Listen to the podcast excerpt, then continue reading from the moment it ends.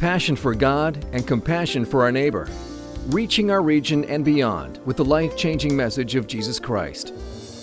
This is Crosswinds Church.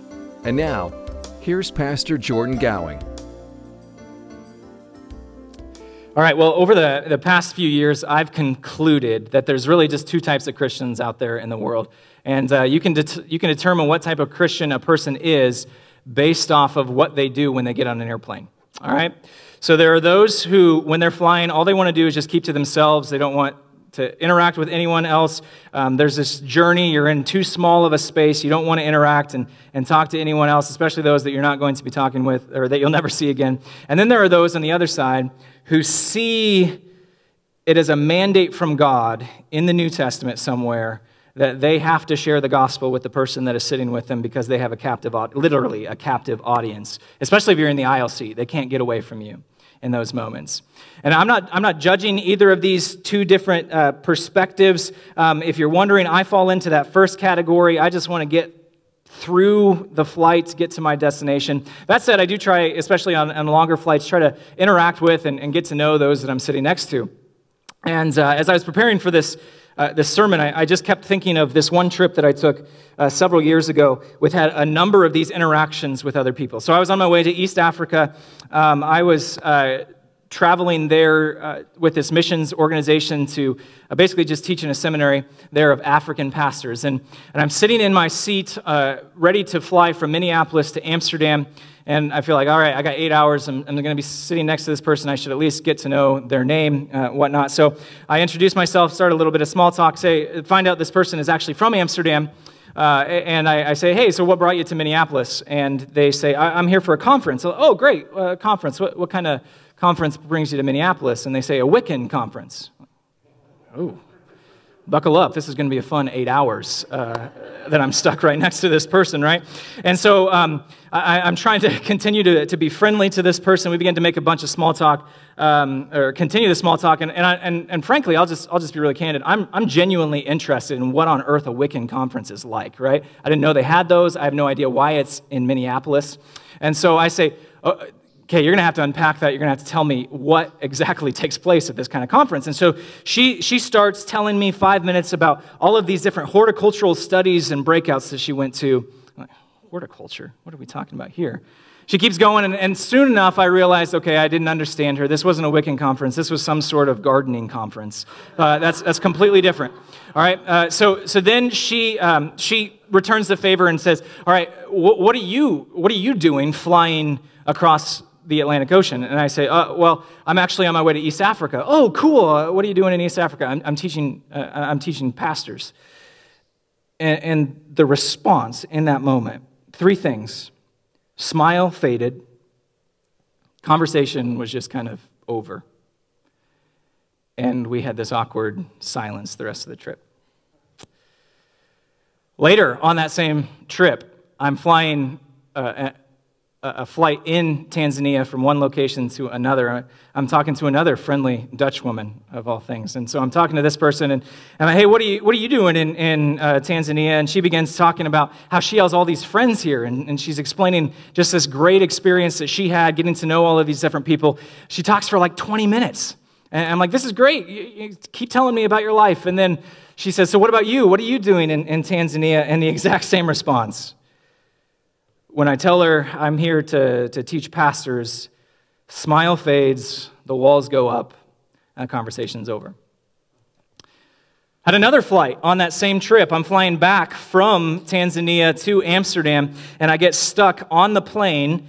Uh, they let us walk around for about a half an hour while they refueled and all these kind of things. And, and I get to talking with this man uh, and ask him, you know, what are you, what are you doing here? He's clearly from the United States. And, and, he begins to tell me all about how he has received all of these research grants from these universities in the United States uh, to look, up for, look for proof of human evolution in the East African rift. Like, oh, okay, well, that's fun. And, and, and to be honest, again, I'll, I'll be completely candid, I found everything he was saying really, really fascinating. Even though there was this massive gap between his worldview and my worldview, I was there for the exact opposite reason he was there. I'm, I'm there to try to hopefully build up the church, and he's looking for things that, that well, aren't going to build up the church, to, to put it kindly. And, and after the, the previous two conversations I'd had on, on airplanes on that flight, I was just nervous for when he asked me, right? This is just going to be awkward once he, he finally goes, uh, gets to this point where he asks what I'm doing here. And so I'm, I'm steeling myself for this, uh, this rejection and, and the same response. And, and so he asked me eventually, So what brings you to Tanzania? And I'm like, Okay, here we go. I'm training local pastors on how to faithfully interpret the Bible. And his response wasn't shutting down the conversation. It was confusion. It was confusion because, according to everything that the world says, we were supposed to be mortal enemies. And I just spent 20 minutes listening him, to him talk about something that I was apparently supposed to find deeply offensive. I was listening to him in a way that he actually went out of his way to tell me, not even my girlfriend listens to me like this. That's a little weird, but she, yeah. She was, she was actually there and she said, Yeah, I'm just here to go look at the elephants, right? and, and we get to this point, and, and, and I, I say, You know what? I, I, am here to train pastors. I'm, I'm here to, to teach pastors. And, and he just responds with this confusion. This confusion because even though there's this massive chasm between his beliefs and my own, that didn't mean a heated argument. It didn't even mean unpleasantness in our, our conversation. And it's that conversation that, that just keeps coming back to mind as I think of this morning's text. We live in a very contentious culture, don't we? Very contentious culture. To put it, put it mildly, everywhere you look, whether it's, it's cable news, the internet, bumper stickers, yard signs, all of these different things, they, they just are, uh, they breed contention in our culture. And unfortunately, all too often, Christians are no different than those that are around them. It seems like a lot of times Christians are more interested in winning arguments than we are about winning people to the gospel. And this text talks about the heart that we should have in a very contentious age. The, the, the priorities that we should have in the midst of a lot of disagreements, a, a lot of, of, of, heated arguments and discussions. And hopefully, it has a, a lot to say to each and every one of us. So, if you have a Bible, I invite you to open up to 2 Timothy chapter 2. We're going to be in verses 22 through 26. And, and it's in that passage we're given three commands from the Apostle Paul. Three commands on how to be faithful in the midst of a contentious culture. And not only that, but he also gives us after that a, perspective or this overarching perspective that will help us to live out these commands in our lives. So I'm going to go ahead and read uh, 2 Timothy chapter 2, starting in verse 22. So, flee youthful passions and pursue righteousness, faith, love, and peace, along with those who call on the Lord from a pure heart. Have nothing to do with foolish, ignorant controversies you know that they breed quarrels. And the Lord's servant must not be quarrelsome, but kind to everyone, able to teach, patiently enduring evil, correcting his opponents with gentleness. God may perhaps grant them repentance, leading to a knowledge of the truth, and they may come to their senses and escape from the snare of the devil after being captured by him to do his will. Let's pray again as we uh, approach this text. Father, I, I, uh, I want to start this morning just again by saying thank you. Thank you for your word. It's, it's such a beautiful, powerful passage. God, I pray that it would sink deeply into our hearts. And God, that through the Holy Spirit, you would transform our hearts, that you would transform our lives. God, we ask that you would help us to be obedient to this text. It's in Jesus' name that we pray. Amen. All right, so I mentioned that this text has, has three commands on how to live faithfully in today's contentious age. The first one, pretty obvious, found at the beginning of verse 22. Paul says this uh, Let go of youthful passions. Let go of youthful passions. Uh, again, verse 22. So flee youthful passions along with those who call on the Lord from a pure heart. Throughout 2 Timothy, Paul has been emphasizing the importance of being faithful to Jesus in any and every circumstance that we find ourselves in. In Paul's day, there are a number of people who are abandoning the gospel. They're walking away from the faith. And Paul doesn't want that to be the case for you or for me. And so he starts this sentence with the word so. And he's giving us this glimpse of how we are to remain faithful. The first thing he says is to rid our lives of youthful passions. And you might say, okay, that's, that's great, but, but what exactly does that look like? What exactly does he have in mind when he talks about youthful passions? This is a relatively generic, all encompassing term, right? On the immediate context of 2 Timothy, I think he's talking about these, these conversations, these, these discussions that really just boil into these heated arguments. And he's talking about temper. He wants Timothy to make sure that he is watching his temper, that he doesn't want to uh, be someone who is known as, as angry, but instead as kind and as gentle. He wants to make sure that Timothy, he, he might be burning white hot with his relative youth, but that he doesn't burn those that he interacts with. Now, of course, by saying youthful passions, Paul is not at all saying that these things only exist because Timothy is young. I think Timothy at this age, uh, or about this time, is around the age of 40. Uh, I don't know about you, but I've heard that, that 60 is the new 40. So actually, what Paul is saying, he's saying this is true for, for every single one of us. It doesn't matter how young you are or, or how young you aren't, there are likely things in your life that still exist that might have, might have been something that, that was there when you were young, but there's still a kernel of it for you today. Example from my own life. I, I know I'm only in my 30s, but, but all I have to think of is my temper in high school, especially when it came to tennis.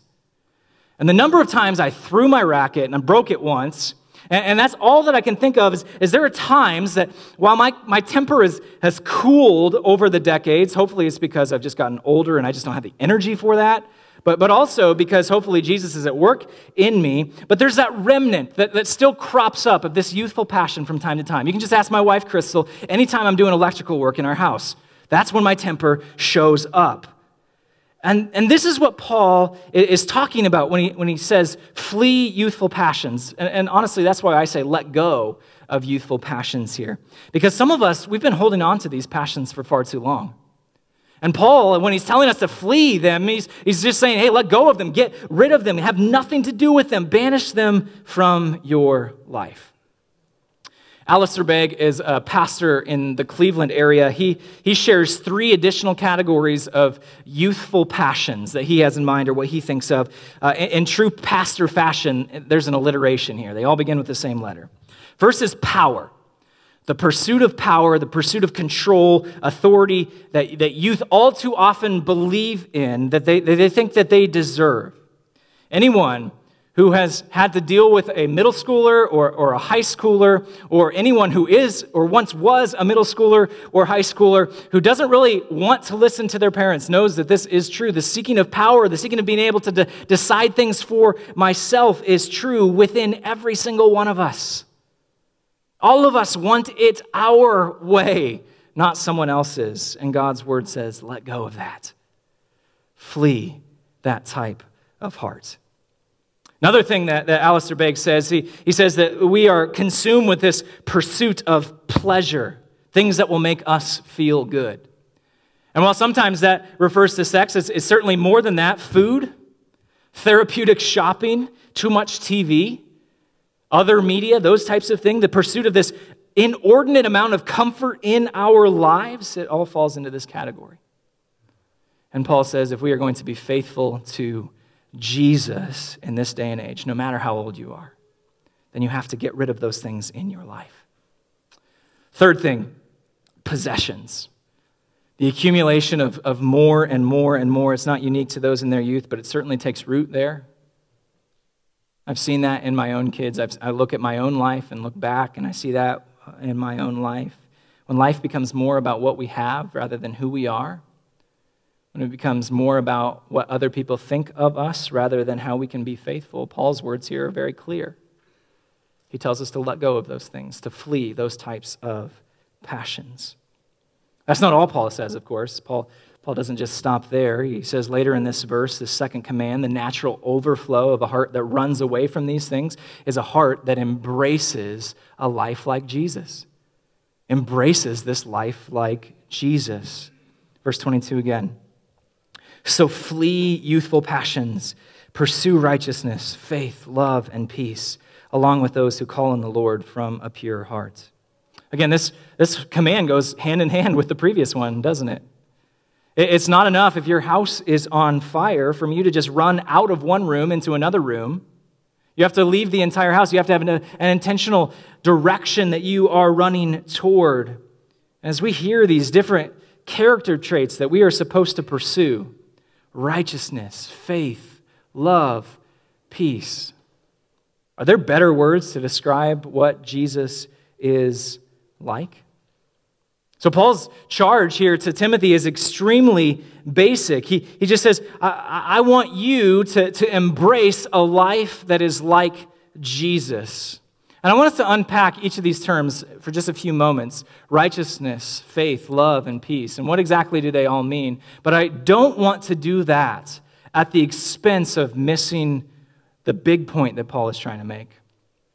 He's really just wanting us to live a life like Jesus as we get rid of those youthful passions that we would run toward, a life that is like Jesus. And these, this life like Jesus is one of righteousness. This is a, a common Christian term. It's Christianese, isn't it?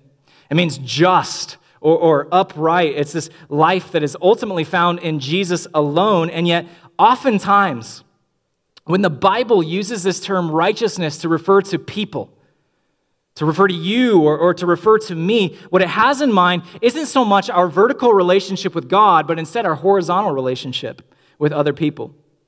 If you're familiar with the story of Job, Job actually describes his righteousness before God solely in terms of how he treats other people. Consider this Job chapter 29. Because I delivered the poor who cried for help, and the fatherless who had none to help him, the blessing of him who was about to perish came upon me and I caused the widow's heart to sing for joy. I put on righteousness and it clothed me. My justice was like a robe and a turban. My, I was eyes to the blind and feet to the lame. I was a father to the needy. And I searched out the cause of him who did not, I did not know. I broke the fangs of the unrighteous and made him drop his prey from his teeth. If you want to embrace a life like Jesus, if you want to leave behind youthful passions, if you want to be faithful to Jesus in today's world, then live a life of righteousness. Pursue justice in your interactions and your relationships with those who are around you. And that means caring for the poor. That means taking care of the fatherless, taking care of those who are in need, even and maybe even especially according to Job, those that we do not know. Embrace this life of righteousness. Paul doesn't just stop there, though. He also mentions faith. He says we have to live this life of faith. What is faith? Is it just this nebulous thing that, oh, I got to believe, and, and doesn't matter what I believe in? A couple months ago in, in December, we went through Romans chapter 4, and we saw that Paul describes what faith is in Romans chapter 4. I love this verse. Romans 4, verse 21, he says that Abraham, this paragon of faith, was fully convinced that God was able to do what he had promised. So, a life that is like Jesus is one that trusts God to do what He has said that He is going to do. Even when your life doesn't line up with the promises of the Bible, of what God said He is going to do for us, it is this heart that says, you know what? God seems like the type of God who keeps His promises. God seems like the type of God who is worth trusting. And so I'm going to continue to ask Him to come through for me as I trust in Him. So embrace a life like Jesus. And that means to have faith, to trust that God keeps His promises. Another thing that Paul says is this character trait of love. Love, of course, is, is more than a feeling, it's this intentional act. I was reading this book this past week. It's called J Curve, and it talks about how we die and rise with Christ in each and every day. And, and Paul Miller, the author, he points out that love, at its core, is an act of substitution. It's an act of sacrifice. And he tells this story uh, of a snowstorm in the mid 90s. He and his family had uh, lived in Philadelphia in the main area. They just moved outside and they had bought this little farm that came with a couple different animals. And, and his wife, was learning uh, how, to, how to take care of all of these different animals as, as they were going along, right? The snowstorm is, is on the horizon, it's on the forecast, and she is, is nervous that all of the animals are going to perish in this snowstorm. And so uh, Miller decides, you know what, what I'm going to do is I'm going to call a local sheep farmer. And so he calls someone up and says, hey, what do I need to do to prepare for this snowstorm that's coming? Uh, the, the, sheep farmer says, just your, your animals will be fine as long as they have shelter. And so he goes back to his wife and says, all right, they're going to be fine as long as we have shelter. We have shelter, so, so we'll be okay. And, and that set his wife at ease for a little bit. And then the snow started to fall. And around 10 p.m., as the snow is coming down, and it's been coming down for hours, she's, she's starting to pace the halls. And she says, Paul, can you go check on Ed? Ed is the name of their sheep. I don't know why the sheep is named Ed, but, but it's true. So, Ed, can you go check on Ed? And his initial response in that moment is to say, No, I'm not going to go check on Ed. I'm going to stay in here. It's nice and warm. Ed is going to be fine. I love that name for a sheep, by the way. So, Ed and yet, in that moment, before he opens his mouth, he has this realization. He had been praying for years that God would reveal to him ways that he can love his wife more effectively. And now he realizes in this moment how he can love his wife more effectively. Not just in this moment, but his entire life. It is simply this This isn't complicated, he writes. I can substitute my warmth for her worry. And that's it. And so he goes out there, checks on the, the sheep. The sheep is fine. He comes back in. He substitutes his warmth for his wife's worry. And that is at the core of what it means to love it is to substitute, it is to sacrifice. That's what Jesus did for us. After all, he, he substituted himself for us, he offered himself as a sacrifice for us as an act of love. And if you are going to love other people well, it is an intentional act of substitution. It is an intentional act of sacrifice, to substitute, to sacrifice your comfort, your preferences, your finances, your time, your priorities for those who are around you. And that's exactly what Jesus did. Paul mentions a, a fourth area of life, and this life of, of peace. He, when he's talking about peace, he's, he's not just talking about not being anxious or, or not being worried or untroubled. He's, he's referring to how our interactions with other people go. Rather than throwing gas on the fire uh, of this contentious age, that we should do all that we can to pursue peace in our relationships with others, especially with those whom we disagree with. And it's that context or that focus on, on interpersonal relationships that Paul picks up in the third command that he gives us, starting in verse 23. He says this Have nothing to do with foolish, ignorant controversies. You know that they breed quarrels. And the Lord's servants must not be quarrelsome, but kind to everyone, able to teach, patiently enduring evil, correcting his opponents with gentleness. So, what is Paul's concern here? It's simply this to let our interactions be ruled by kindness. Let your interactions be ruled by kindness. When other people think of you, think of their interactions with you, the biggest impression that they should have of talking with you is that you are kind.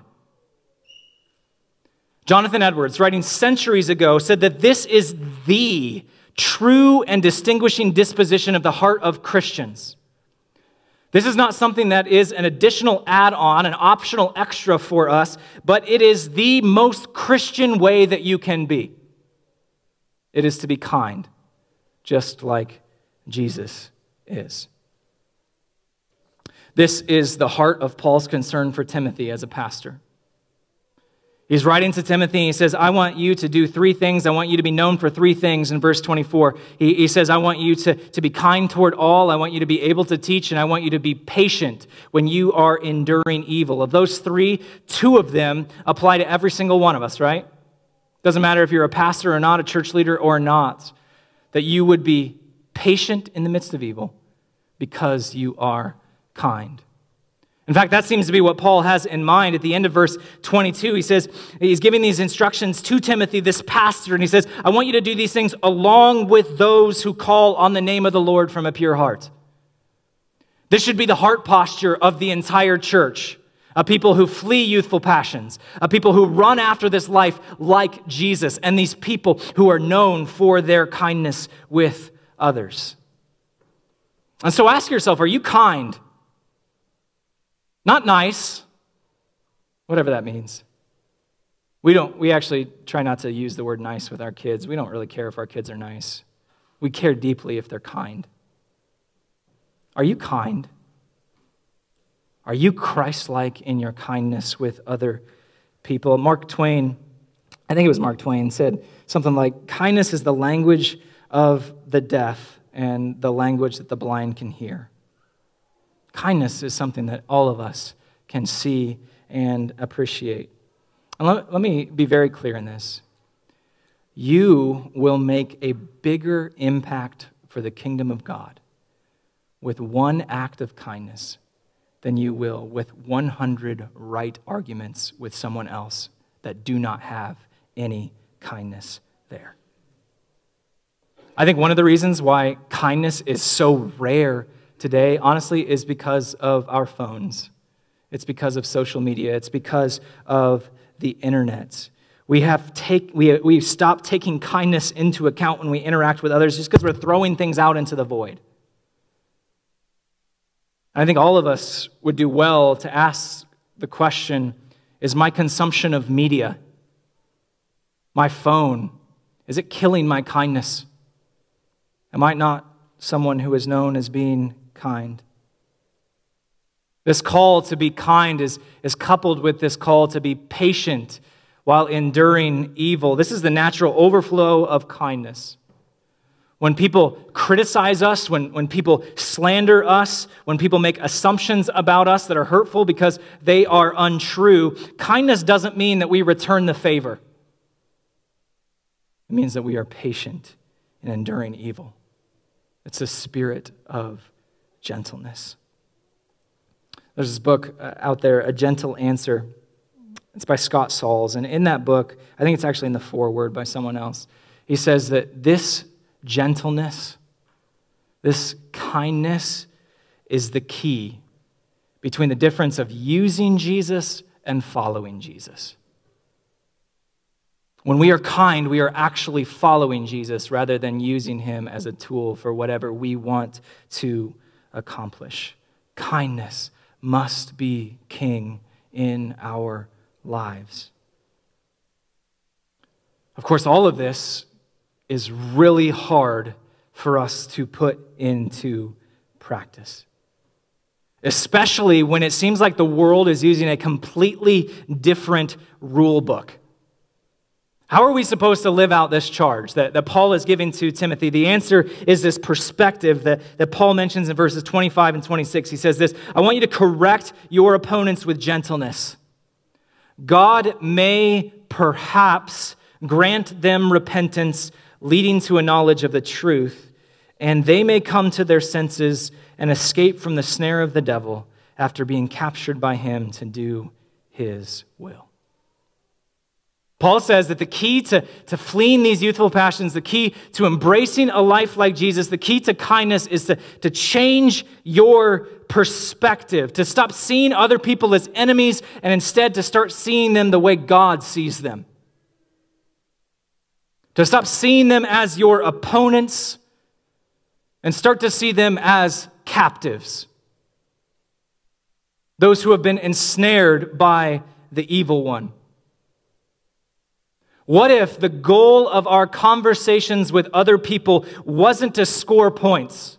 It wasn't for us to win arguments, but instead to plant a seed of kindness that might someday blossom into repentance. Notice in this passage, God is the one who grants repentance. Repentance isn't guaranteed, but God is the one who grants repentance. This actually is one of the reasons why it's so easy to not be offended by people when they say offensive things to us, when they believe things that are so radically different than us. Of course, why would they believe what I believe if God hasn't been at work in their hearts to bring them to this place where they can receive repentance? It's all about perspective in our lives. Paul reminds us in these verses to have the right perspective, to remember the true enemy, to remember the end goal. And if we adopt this perspective, if every single one of us, in every single one of our interactions, adopts this perspective that we are serving Christ, our lives will be changed, and the lives of those who are around us will be changed. You see, at the heart of this passage is this overarching truth. We live in a very contentious age, and Christ like kindness is the key to faithfulness. If you are going to be faithful today, then the key is Christ like kindness.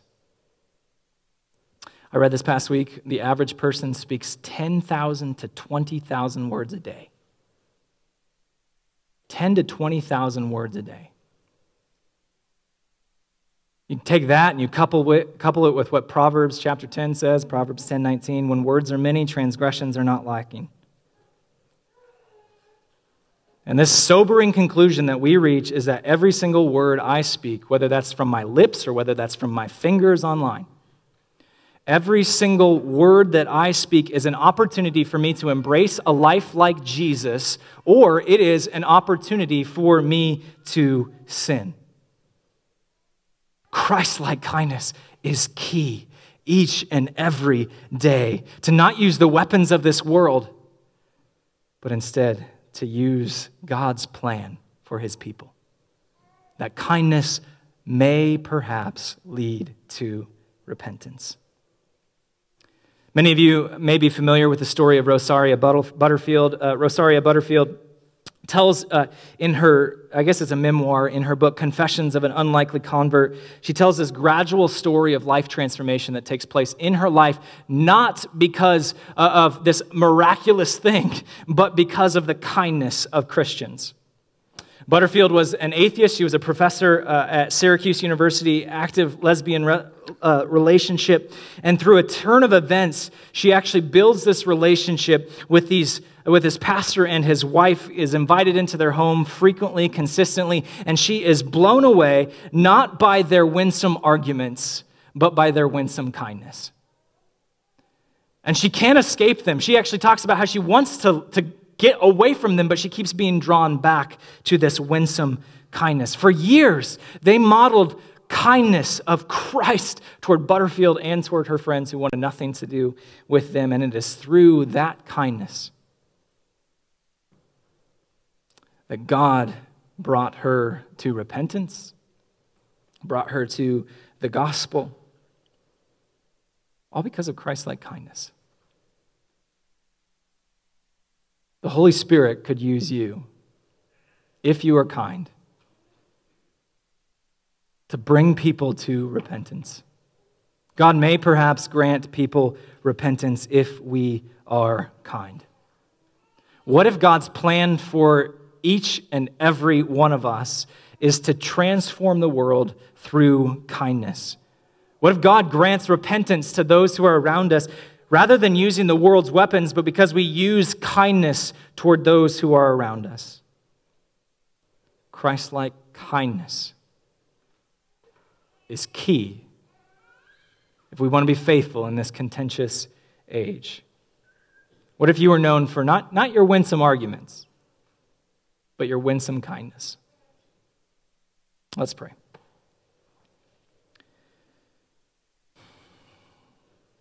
Father, I, I confess that all too often I, I'm not kind. I don't model you well. I see other people as opponents. I ask for forgiveness for that. God, help us to be a people who embrace a life like Jesus that flee these youthful passions and, and seek after kindness with everyone that we interact with. Help us, God, to be a people who are known not by our arguments, but by our love. It's in Jesus' name we pray. Amen.